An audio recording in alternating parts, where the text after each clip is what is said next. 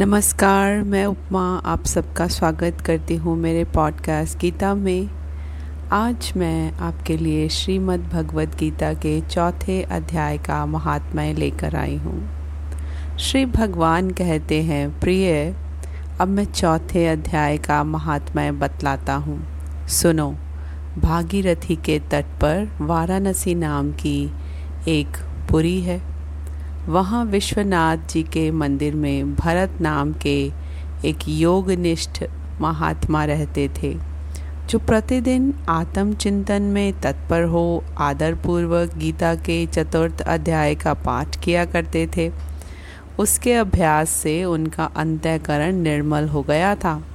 वे शीत, उष्ण आदि द्वंद्वों से कभी व्यथित नहीं होते थे। एक समय की बात है, वे तपोधन नगर की सीमा में स्थित देवताओं का दर्शन करने की इच्छा से भ्रमण करते हुए नगर से बाहर निकल गए। वहाँ बेर के दो वृक्ष थे। उन्हीं की जड़ में वे विश्राम करने लगे। एक वृक्ष की जड़ में उन्होंने अपना मस्तक रखा था और दूसरे वृक्ष के मूल में उनका एक पैर टिका हुआ था। थोड़ी देर बाद जब वे तपस्वी चले गए, तब बेर के वे दोनों वृक्ष पाँच ही छः दिनों के भीतर सूख गए। उनमें पत्ते और डालियाँ भी नहीं रह गई। तत्पश्चात वे दोनों वृक्ष कहीं ब्राह्मणों के पवित्र गृह में दो कन्याओं के रूप में उत्पन्न हुए। वे दोनों कन्याएँ जब बढ़कर सात वर्ष की हो गई तब एक दिन उन्होंने देशों से घूमकर आते हुए भरत मुनि को देखा। उन्हें देखते ही वे दोनों उनके चरणों में पड़ गई और मीठी वाणी में बोली, मुने, आपकी ही कृपा से हम दोनों का उद्धार हुआ है। हमने बेर की योनि त्याग कर मानव शरीर प्राप्त किया है। उनके इस प्रकार कहने पर मुनि को बड़ा विस्मय हुआ। उन्होंने पूछा, पुत्रियों मैंने कब और किस साधन से तुम्हें मुक्त किया था? साथ ही यह भी बताओ कि तुम्हारे बेर के वृक्ष होने में क्या कारण था? क्योंकि इस विषय में मुझे कुछ भी ज्ञात नहीं है। तब वे कन्याएँ पहले उन्हें अपने बेर हो जाने का कारण बतलाती हुई बोली, मुने, गोदावरी नदी के तट पर छिन्न पाप नाम का एक उत्तम तीर्थ है, जो मनुष्यों को पुण्य प्राप्त करने वाला है। वह पावनता की चरम सीमा पर पहुँचा हुआ है। उस तीर्थ में सत्य तपा नामक एक तपस्वी बड़ी कठोर तपस्या कर रहे थे। वे ग्रीष्म ऋतु में प्रज्वलित अग्नियों के बीच में बैठते थे।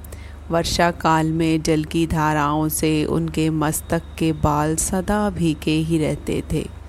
तथा जाड़े के समय जल में निवास करने के कारण उनके शरीर में हमेशा रोंगटे खड़े रहते थे। वे बाहर, भीतर से सदा शुद्ध रहते।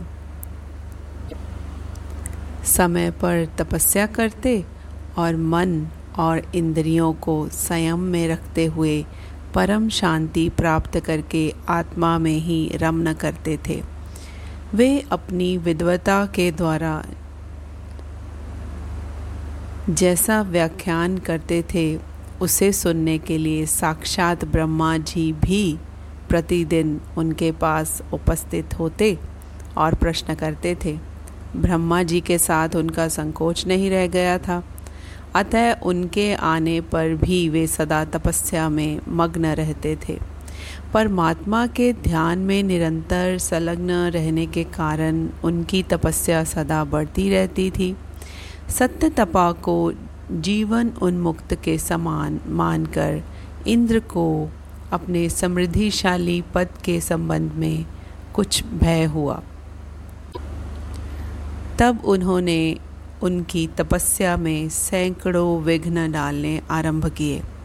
अप्सराओं के समुदाय से हम दोनों को बुलाकर इंद्र ने इस प्रकार आदेश दिया, तुम दोनों उस तपस्वी की तपस्या में विघ्न डालो, जो मुझे इंद्र पद से हटाकर स्वयं स्वर्ग का राज्य भोगना चाहता है। इंद्र का यह आदेश पाकर हम दोनों उनके सामने से चलकर गोदावरी के तीर पर जहाँ वे मुनि तपस्या कर रहे थे, आईं। वहाँ मंद एवं गंभीर स्वर से बजते हुए मृदंग तथा मधुर वेणुनाद के साथ हम दोनों ने अन्य अप्सराओं सहित मधुर स्वर में गाना आरंभ किया। इतना ही नहीं, उन योगी महात्मा को विष्ण करने के लिए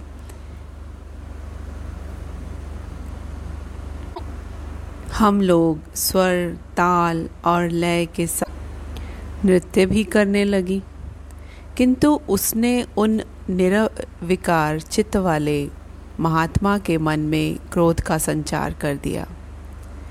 तब उन्होंने हाथ से जल छोड़कर हमें क्रोधपूर्वक शाप दिया। अरे, तुम दोनों गंगा जी के तट पर बेर के वृक्ष हो जाओ। यह सुनकर हम लोगों ने बड़ी विनय के साथ कहा, महात्मन, हम दोनों पराधीन थी। अतः हमारे द्वारा जो दुष्कर्म बन गया है, उसे आप क्षमा करें। यूँ कहकर हमने मुनि को प्रसन्न कर लिया।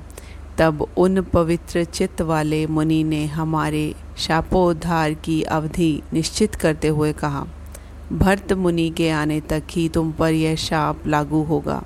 उसके बाद तुम लोगों का मृत लोग में जन्म होगा और पूर्व जन्म की स्मृति बनी रहेगी।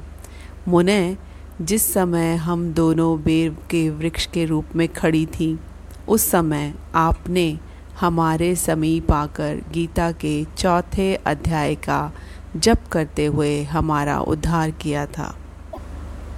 अतः हम आपको प्रणाम करती हैं। आपने केवल शाप से ही नहीं, इस भयानक संसार से भी गीता के चतुर्थ अध्याय के पाठ द्वारा हमें मुक्त कर दिया। श्री भगवान कहते हैं, उन दोनों के इस प्रकार कहने पर मुनि बहुत ही प्रसन्न हुए और उनसे पूजित होकर विदा लेकर जैसे आए थे वैसे ही चले गए, तथा वे कन्याएँ भी बड़े आदर के साथ प्रतिदिन गीता के चतुर्थ अध्याय का पाठ करने लगी। जिससे उनका उद्धार हो गया। धन्यवाद। आज के लिए बस इतना ही। और सुनते रहें मेरा पॉडकास्ट गीता और जुड़े रहें मेरे पॉडकास्ट के साथ। धन्यवाद।